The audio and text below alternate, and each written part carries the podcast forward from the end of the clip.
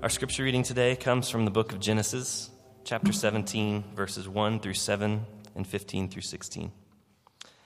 When Abram was ninety-nine years old, the Lord appeared to Abram and said to him, I am God Almighty, walk before me and be blameless, and I will make my covenant between me and you and will make you exceedingly numerous.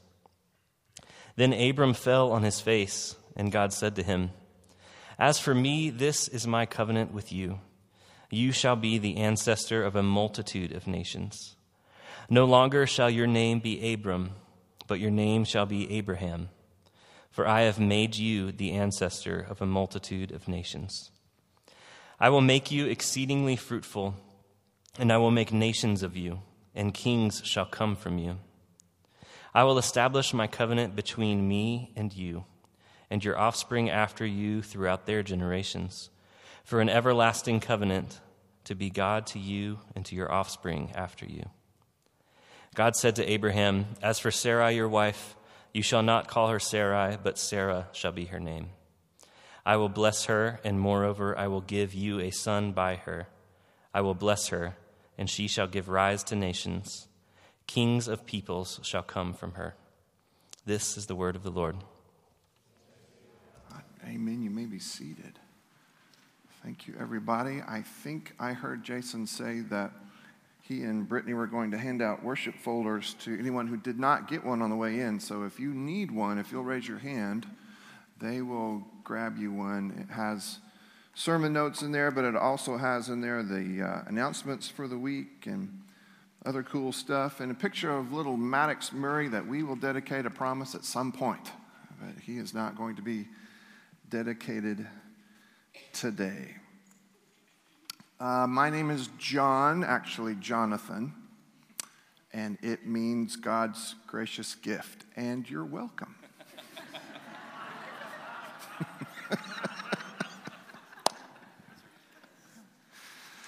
um, does anybody in the room know? I know you know your name. Do you know what your name means? Does anyone know? Like you've you've looked it up and just kind of slip your hand up. If you know what your name, what does your name mean, Eli? Uh, my God is God. My God is God. Very good. God is my God. God is my God. Okay, I like that. Somebody else. What is what does your name mean? Yes, Doug. Doug is good spelled backwards. Oh, Doug is good spelled backwards, just not well. Right. Yeah. Uh, Somebody, the yeah, yes, sir. Tell me your name. Connor. And Connor, what does your name mean? Wolfkin. Wolfkin. Irish. I like that. You seem more dangerous to me all of a sudden. I like that. Somebody else, what does your name mean? Somebody else. Vanette. Little Van. Little Van. Vanette's name means minivan. Amen. I didn't know that. Tina, what does your name mean? Tiny. Tiny. Very good, very good. Anybody else? Have you ever done any research to know? Lucy, what does your name mean? Light. Light? Ah, I like it. Our names, um, maybe not so much in our context as in some other contexts, but names are understood to have some power and influence over the shape of our lives. Now, it can happen also today. Uh, I went to school with, grew up with, and went to school with, and traveled in a singing group for a little while with a guy. Uh, and we were close enough that at times I would go and see some of his family, and he had a nephew who was named, like birth certificate, named Maniac. Strangely enough, that kid was hard to handle, right? There was almost a, a sense of uh, pressure felt when your name is Maniac. When your given name is Maniac, it seems to have some influence on how you go about being you. When Jason does a, uh, a membership class, he's really good about opening that membership class, mm, here we go, with this very important question. What is your name, right? What do you like to be called, right? See, if your name is Doug, and you want to be called Doug and not Douglas, then it somehow hurts Doug and our relationship if I refer to him always as Douglas. So we want to make sure, what's that? I call him that all the time. Yes, especially especially when he's in trouble. My would, yeah, yeah. So we want to make sure that we get your names right, because names are important. I think we sense that our names are important. And maybe you have one of those names. Maybe you know the etymology of your name or the origin or the meaning of your name. Maybe you feel it and sense it and want to be the person who lives into and up to his or her name. If we feel that in any sense in our culture today, just know that they felt it a hundred times more um, in an ancient, in all kinds of ancient cultures, including ancient Hebrew culture. Uh, Elie Wiesel says this: in Jewish history, a name has its own history and its own memory. It connects beings with their origins.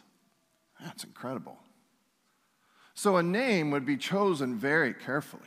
And you can see this throughout Scripture. A name would be chosen very carefully. And then that name would, there would be this expectation that that name would set some sort of trajectory for that life. Very, very interesting stuff. Hard stuff, though, if you get renamed as an adult. If you get renamed, if God renames you at, oh, I don't know, ninety-nine, it can be tough. It can be tough, because once you are renamed, that can happen in a moment, right? You can be renamed by God in a moment, but it does not yet mean that you are everything that that name tries to communicate. You with me? We're going to see names changed. In fact, we're going to see it three different times in the passages we will deal with today.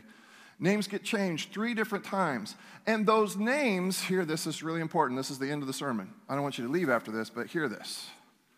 But those names handed to these people by God himself, those names aren't meant to communicate where this person is just yet. Those names communicate what God intends to see as God is committed, covenantally committed to this person throughout the entirety of that person's life. I hope that makes sense. If it didn't, I'm going to try it again. The name that is handed to Abram, the name that is handed to Sarai, the name that is handed to Simon. Abram becomes Abraham. Sarai becomes Sarah. And Simon becomes who? Peter. Those names don't magically change the D N A of the people involved, right?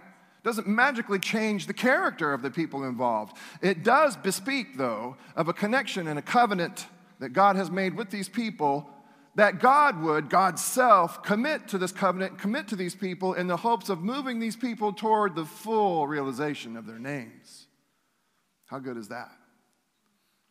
That the name God gives to Abraham, the name God gives to Sarah, and the name Christ gives to Peter,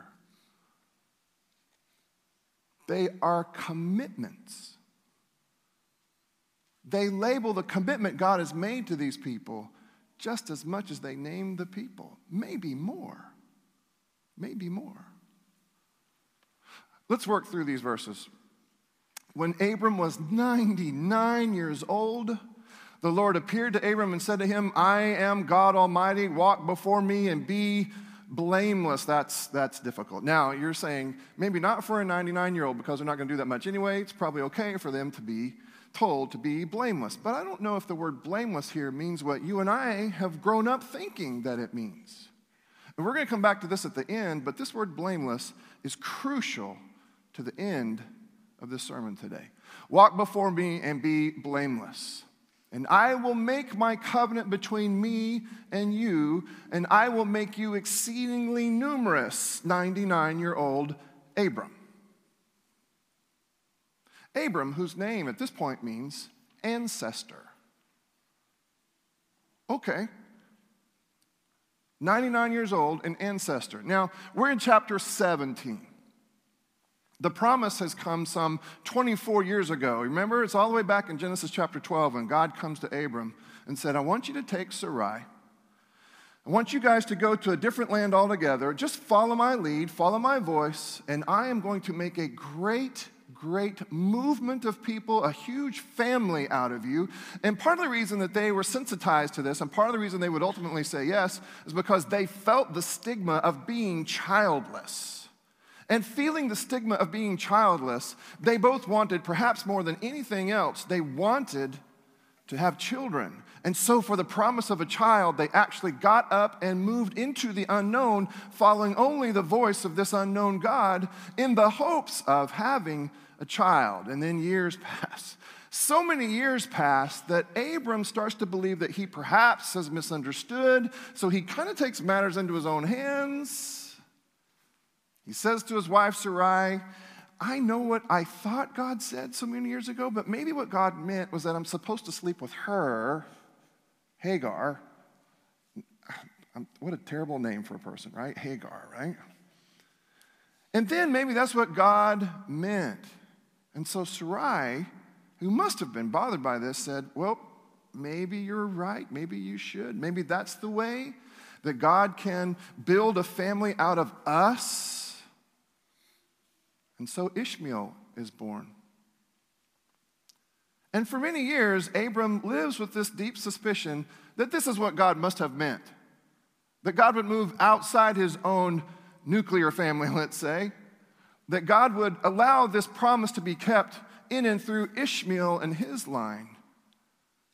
And now we're several years later in chapter seventeen, and God is going to say to Abram, no, you, ninety-nine-year-old man, and her, ninety-year-old woman, you're going to have a child. Going to make you exceedingly numerous. Abram falls on his face before God. God says, as for me, this is my covenant with you. You shall be the ancestor of a multitude of nations. No longer shall your name be Abram, which means ancestor, but your name shall be Abraham, which means father of many nations. For I have made you the ancestor of a multitude of nations. I will make you exceedingly fruitful, and I will make nations of you, and kings shall come from you. But as he hears these words, he still thinks it's going to be through Ishmael, you know, because he's ninety-nine.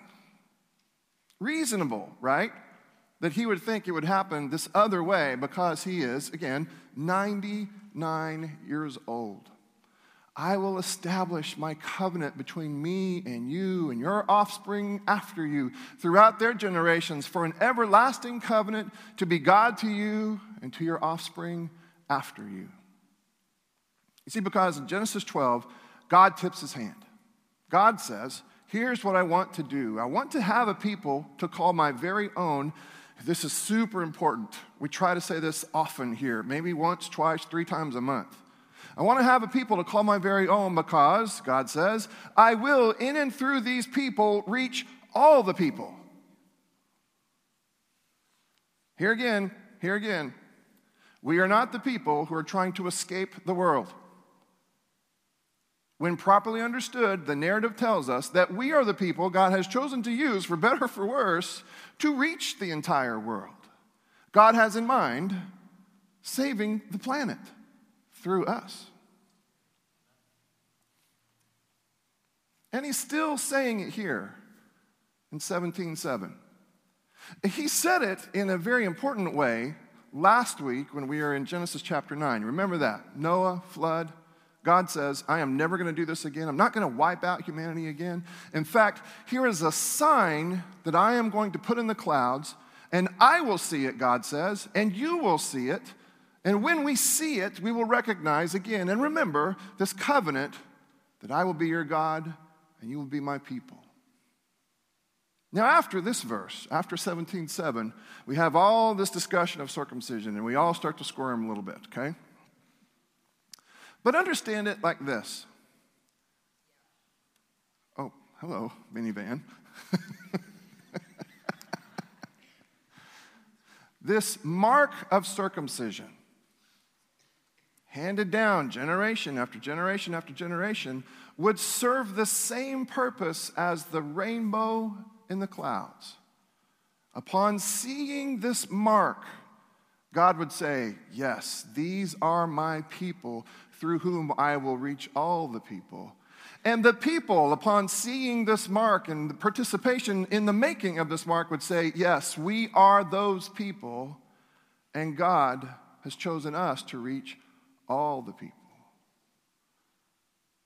So there's a sense in which the rainbow and then the mark of circumcision do the same thing. They are the constant reminders of the eternal commitment and promise and covenant of God.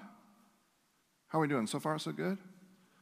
But it's not just for Abraham. It's also for Sarah. And God said to Abraham, "As for Sarai, your wife, you shall call, you shall not call her Sarai, but Sarah, or princess, shall be her name." You just have to understand, in that context, way back when, in that context, to be childless is to be pretty close to being worthless. And so you feel like anything but a princess. You don't feel like royalty, but God says, I'm the one who bestows royalty. I'm the king. I'm going to tell you what real royalty looks like, and she looks like a princess to me. And so, Sarah, though you may not feel like it this morning, you will be understood as royal in some sense, because, along with Abram, you will be the parents of a movement that will have no end.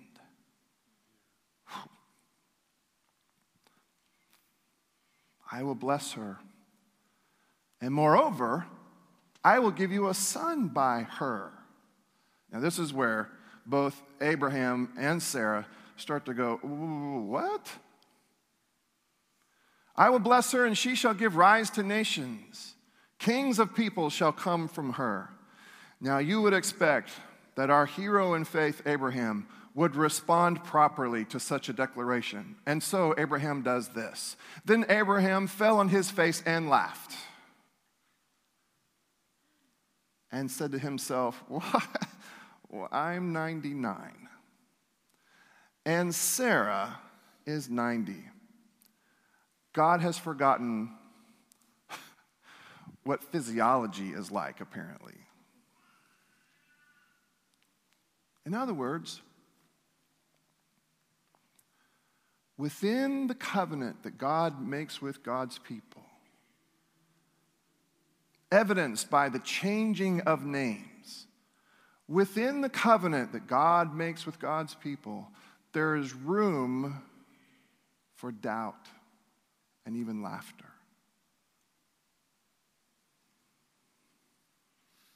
You see, because Abraham, the name, and Sarah, the name, doesn't so much tell you what you need to know about Abraham and Sarah, but it tells you all that you need to know about God. Oh, come on, that was lots better than that. All right, I'm gonna, maybe you didn't, okay. The name, the names. They don't yet tell you the truth, I guess you could say, about Abraham, because he's not yet the father of nations. She is not yet, probably doesn't feel like yet, a princess. But these names, Abraham and Sarah, tell you all you need to know about God and the covenant that God has made with these people to build them to these places where she could be a princess and he could be the father of many nations. These names tell you all you need to know about God. And within the covenant that God has made with God's people, there's room for doubt, questioning, falling on your face, and laughing, incredulous, because what God said can't be true. He laughed at God, and God kept him.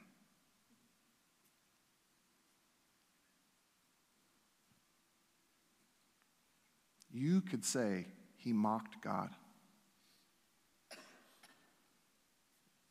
Have you ever gotten this deep impression or suspicion that if you mock God, lightning is soon to happen somewhere near you, maybe on you? But what if God's commitment to us is so big it could absorb your humanness? By the way, Abraham laughs in chapter seventeen, and Sarah laughs in chapter eighteen. God comes along in chapter eighteen and says, "Hey, Sarah, be back here in a year, and you'll have a bouncing baby boy." And she goes, "Oh, I don't think so." And God said, "Hey, I can hear you laughing." It's really in the Bible. Sarah says, "I wasn't laughing." God says, uh, yeah, you were. You were laughing. And by the way, your son's name will be Isaac. which means laughter. So in other words, every time you look at Isaac, every time you call Isaac by name, you will remember not only that you laughed, but that I kept you and I kept my promises to you. Oh, love this stuff. You don't have it in the book of Mark, but you have it in the book of Matthew. I'm not sure why it's left out of Mark. This, this scene happens in the book of Matthew. Jesus asked the disciples, who do you say that I am? Now that part is also in Mark. Who do you? Who do people say that I am? Who do people say that I am? And you know these answers. You've probably heard these passages a lot. People say, well, some people think you're John the Baptist or Elijah or a prophet. And then Jesus looks at Simon Peter, Simon, and says, who do you say that I am? And he says, well, I've been thinking about this. I think you're the Messiah. I think you're the Messiah, Simon says to Jesus, the Son of the living God. And in response to that confession, Jesus said to Simon, let me tell you something, Simon, we're changing your name. We're going to change your name from Simon. It's a pretty good name. It's a fine name. But now you're going to be Peter, the rock, the rock. And on this rock, I will build my church, and the gates of hell will not prevail against it. Gates of Hades will not prevail against this church built on this rock. Simon Peter, you have answered well. Now, here's what we know about Simon Peter.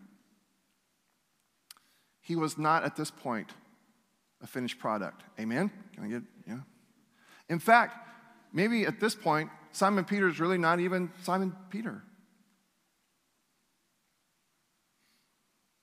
I mean, Jesus said it, so Jesus pronounced it, and Jesus promises it, but that doesn't mean that it changed Peter's D N A just yet. It didn't necessarily completely change Peter's character just yet. It didn't necessarily change Peter's appetites and dreams and desires. It didn't necessarily change Peter's definitions of success, because what you need to hear in the name right here, in the naming part, is not so much what you need to know about Simon Peter, but in the name that Christ gives to Simon Peter, you know all you need to know about Christ's commitment to Simon Peter.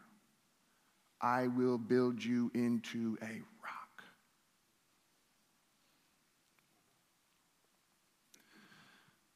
Then he began to teach them that the Son of Man must undergo great suffering and be rejected by the elders, the chief priests, and the scribes, and be killed, and after three days rise again.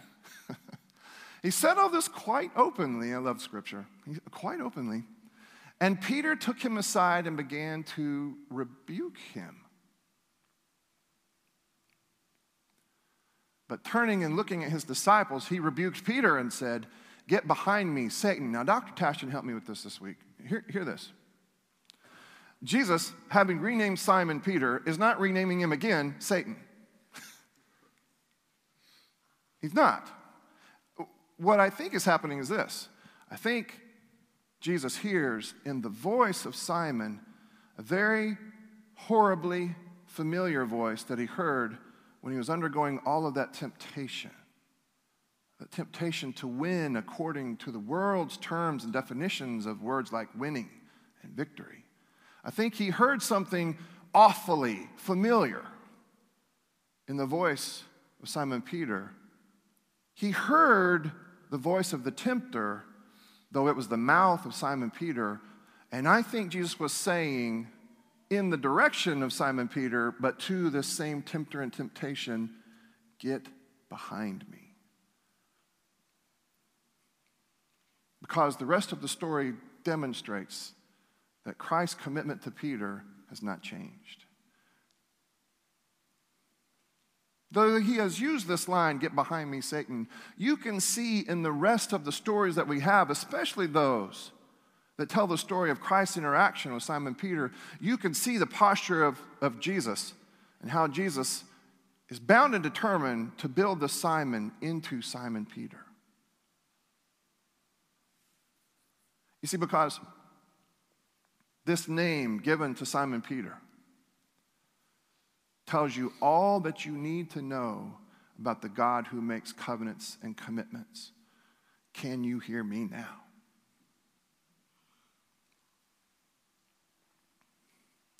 He called the crowd with his disciples and he said to them, okay, folks. Simon Peter took a shot at this and missed. If you really want to be my followers, then you must deny yourself and take up your cross and follow me. And on Ash Wednesday, a couple of Wednesdays ago, the ashes were imposed. I love that word. The ashes were imposed, and many of us received the ashes on our foreheads. And we even said that night that this was a tangible testimony that goes something like this. I take the ash and the sign of the cross to admit and confess, to be honest about, to be vulnerable about, to be transparent about my failure to live up to the Christ on the cross. Now, some people can't do that. There's some really good people who have trouble coming and receiving the ash. There are some people, really good people, who have real trouble wearing the evidence of their failure to be Christ. But some folks went from here to the basketball court and played in our men's league back there. And yes, by halftime, their crosses were a nasty mess. They had to look like war paint by halftime, right? But they wore the crosses and had opportunity to answer questions. Hey, you've got something on your, yeah, it's a, it's a cross. Well, why do you have a cross on your forehead? Well, it's because I have failed to live up to the high calling of Christ, to live up to the high calling of the cross. Man, not anybody that's here, obviously, right? But let's say about all the people who aren't here, okay? Some people hate that. There are some people for whom Christianity is the hard work you do to make sure that people don't know that you have failed.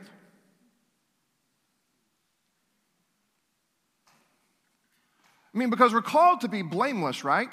And isn't that what it means to be sanctified? Isn't that what it means? We use this word. We've heard it used a lot. We've heard it used so often that I nod my head when I hear somebody say it because it's familiar to me, not necessarily because I know what we're saying. But I think what it means, when I hear this word, sanctification, I hear this other word ringing in my head, perfect. And for a lot of Christians, if you can't be perfect, at least help people to think that you are perfect.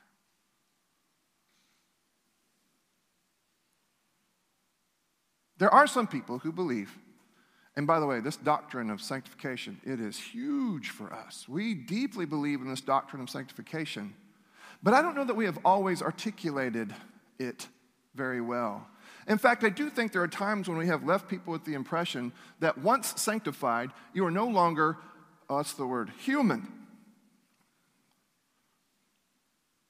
That you are perfected. Because doesn't it say, walk before me and be blameless? And, and truthfully, that word blameless is in some translations translated as perfect. And doesn't it say in the Sermon on the Mount, be perfect as your heavenly Father is perfect? And so we leave many believers in a very difficult spot, having to make a very difficult decision. Okay, do I play the game and try as best I can to help people think that I am not a bad person, that I am, in fact, perfect, or do I follow my inner inclination, just say, this isn't real?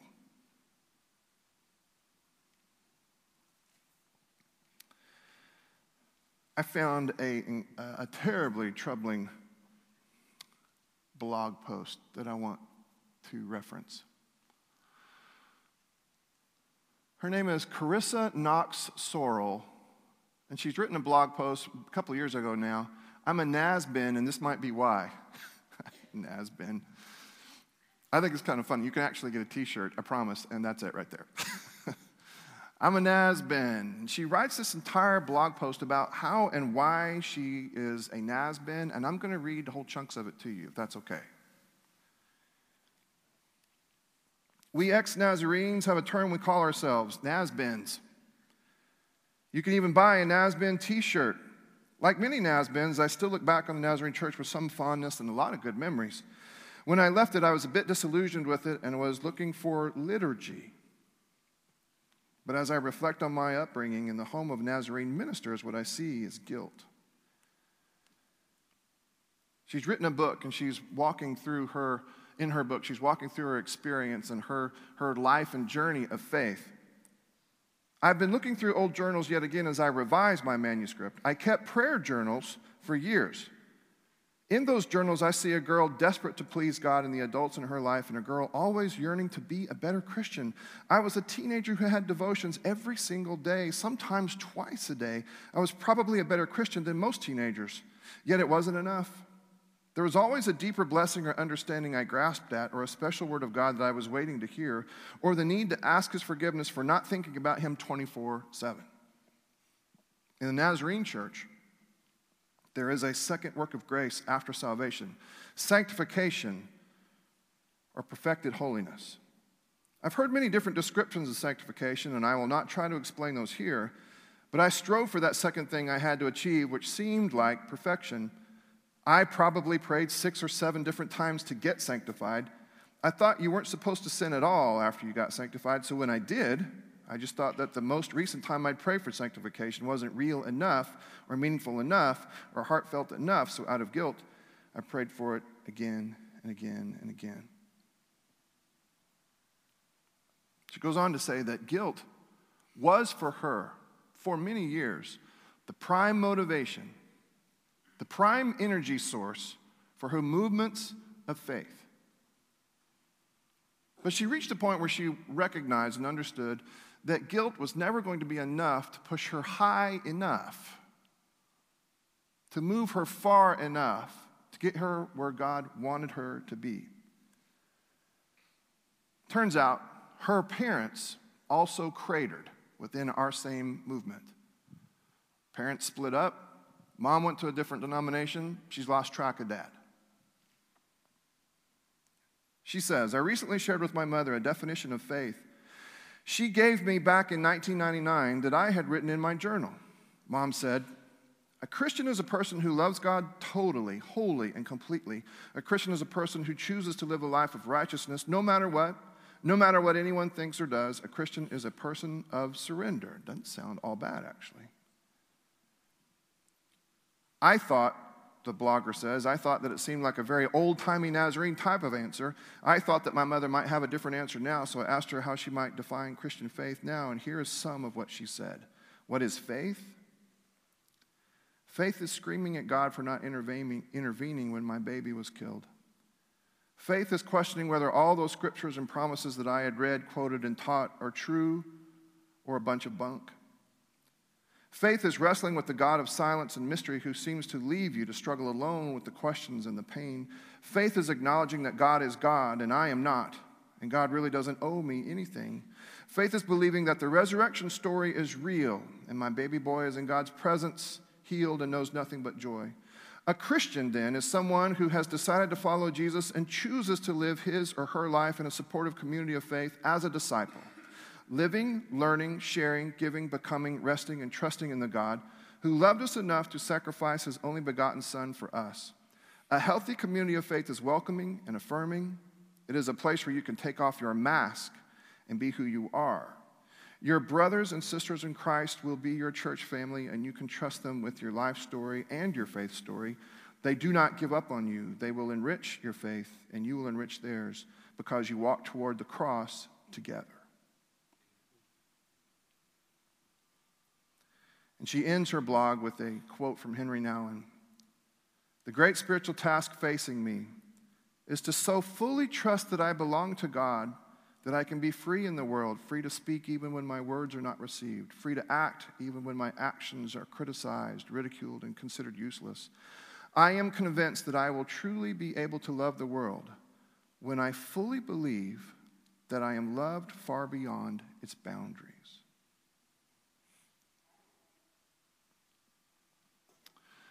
I put another, I think I put this in your worship folder. We talked about that mark earlier, when you are marked as believers. I don't think that mark should be perfection, not behavioral perfection. I think it should be something else. From G B O D, it's a, it's a Methodist um, discipleship website. Discipleship to Jesus is another invitation into covenant with God to walk before God and be blameless. To walk before God means to carry out one's life in the face of God. To be blameless in the N R S V means to have complete integrity. Or, as it is often translated, to be perfect. So perfect here is not the perfect execution of your life's plan and morality day in and day out. To be perfect is to be honest enough to wear the ashes. To be honest about where you are in the journey. To be honest enough to say, honest enough to say that I am who I am, more because of God's commitment to me than my commitment to God, but your commitment to God and my commitment to God still matters. On Saturday nights here, we have Celebrate Recovery. It is not just celebrate brokenness and pain and anguish and anxiety. If it's just that, we need to do something different. But it's against this larger backdrop within which we continually tell one another, no, no, no, God has committed to you and God is doing something in you and for you and then with you and through you. And God does it just as well with your failures as with your successes, so long as you keep coming back to the fire. So long as you are committed to the process whereby God makes oak trees out of acorns. So long as you put your life, complete with its successes and failures, against the larger backdrop of what it is that God is doing with you, and against an even larger backdrop of what it is that God is doing on the planet with folks like you.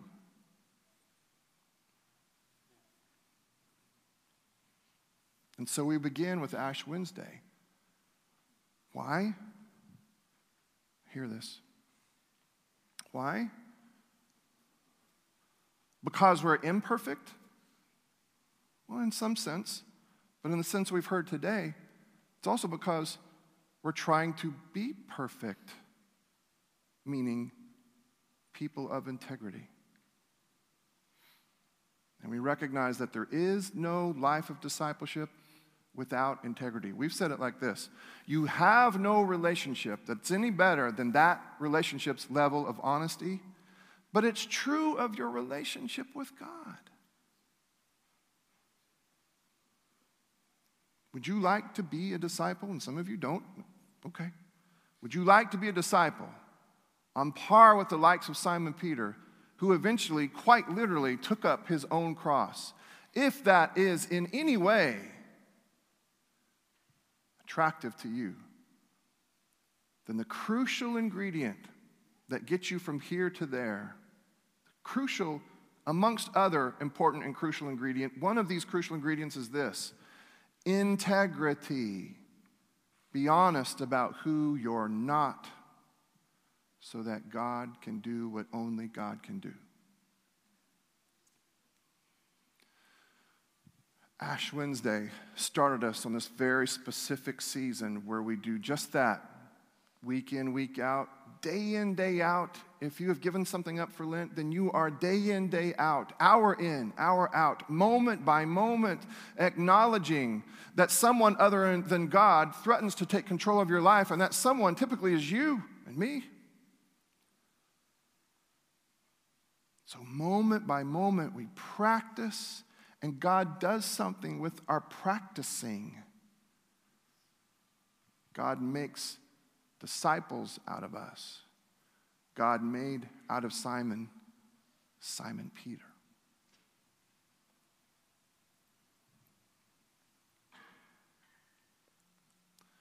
And so we come to the table in honesty. And in integrity,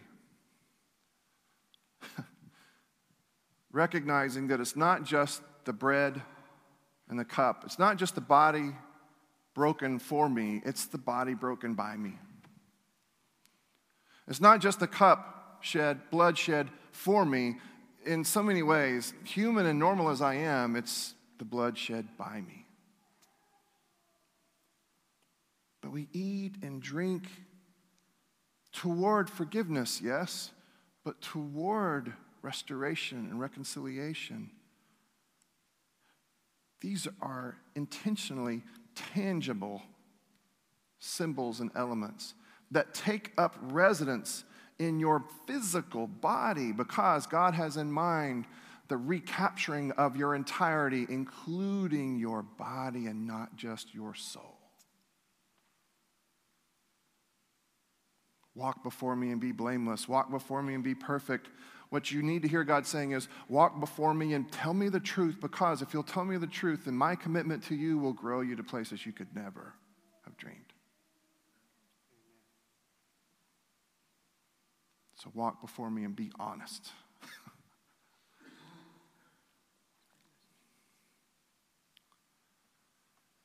Heavenly Father, bless these elements now.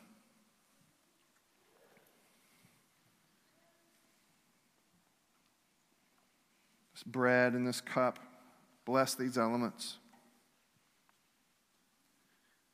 And may they mark us in one way or another. May they mark us, mark us to be your people.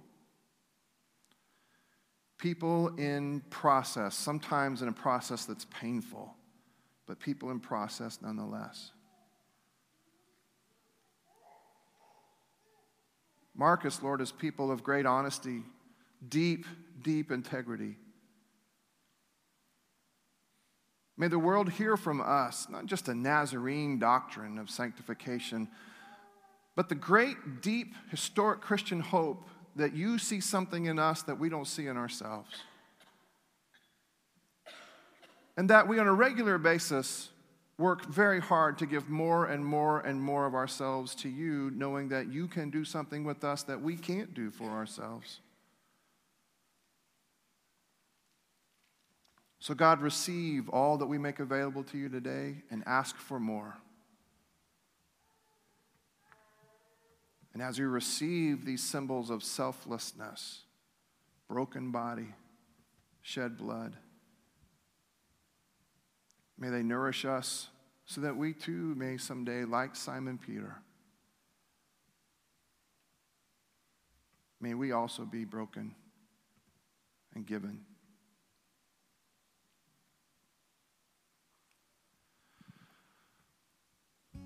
It was on the night that he was betrayed that our Savior took bread, blessed it, and he broke it, and he gave it to his disciples saying, this is my body broken for you.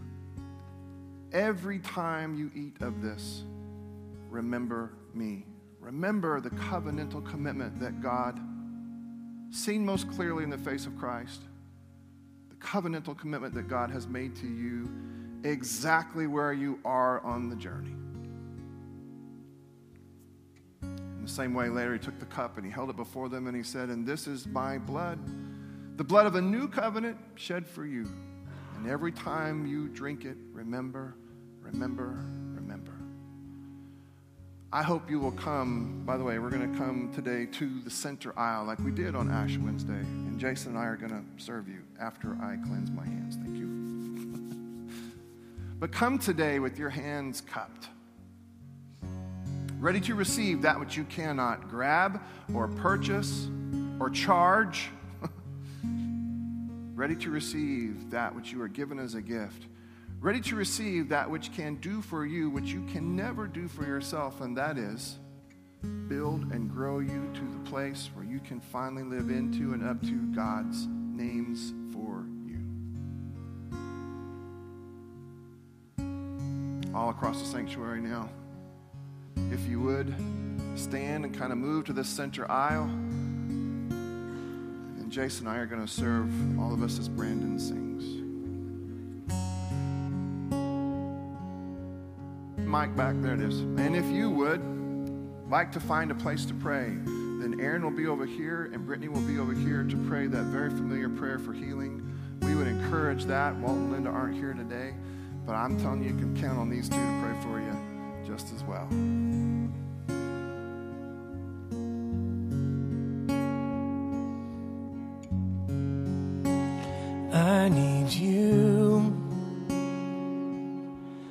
soften my heart and break me apart. I need you to open my eyes and see that you're shaping my life. And all I am, I surrender.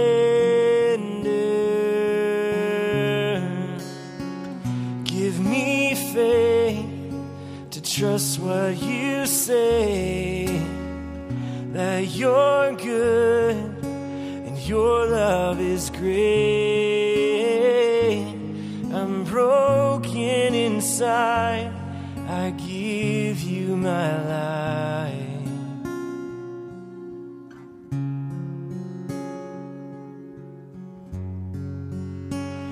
I need you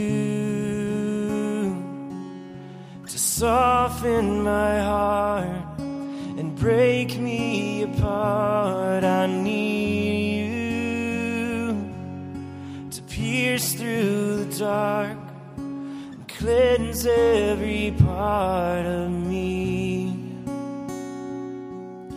And all I am, I surrender.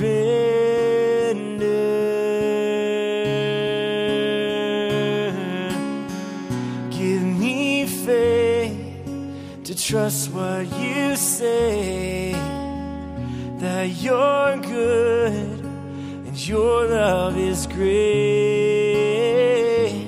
I'm broken inside. I give you my life.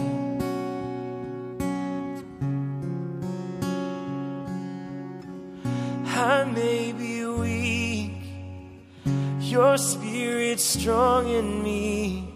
My flesh may fail, my God, you never will.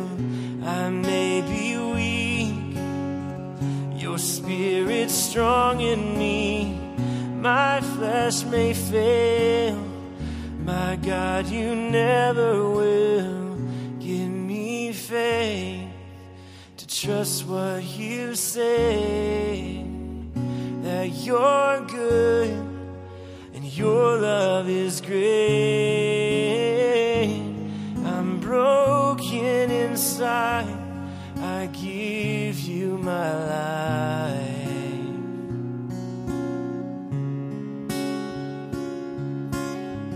Give me faith to trust what you say, that you're good and your love is great.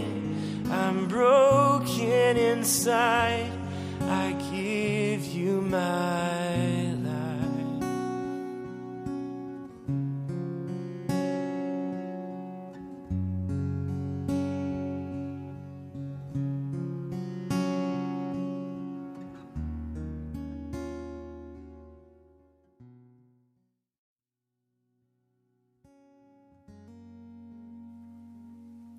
Father, we confess that there are days that we don't live up to our names.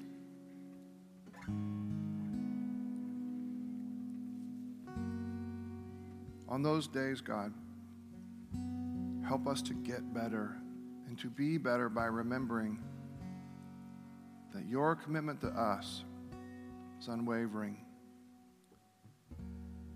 Help us to remember that our performance doesn't in any way inhibit or change your commitment to us, your covenantal commitments to us as your people. At the very same time, God, remind us that it matters what we do with our bodies. Remind us, God, that there are ways to respond, to respond to your gift of incalculable grace. Remind us, God, that necessary to this entire journey of faith, this entire process of, of a word that we use so often, that word sanctification, Remind us that crucial to this process is this deep sense of integrity that allows us to say all that we are and all that we aren't, all against the backdrop of all that you are.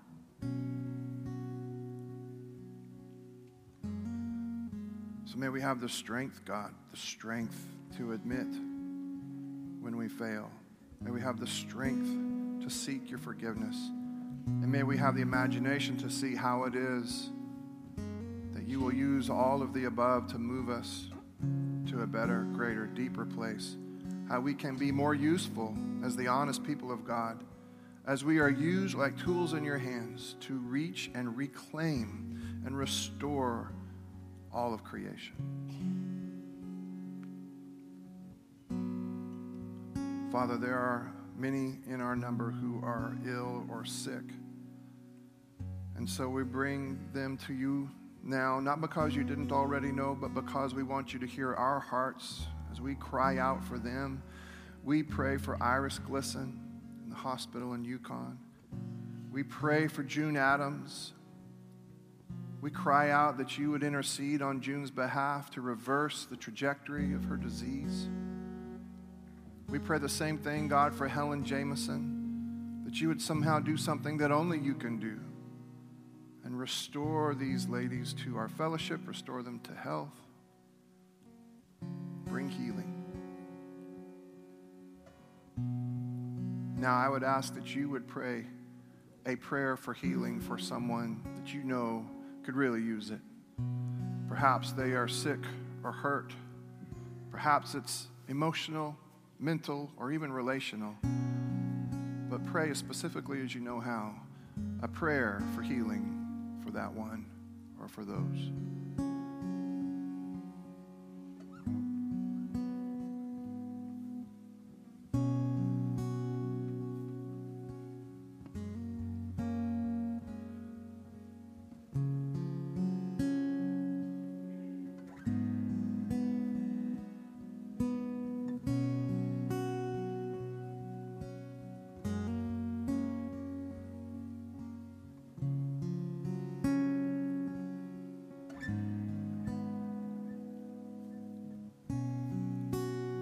Ask you now that you I'd like to ask you to pray for your church. Yes, pray for your pastors, but pray also for the entirety of our congregation, the kids and the teens and the college students and everybody, that we would continue to be a place that talks openly about the possibility of sanctification.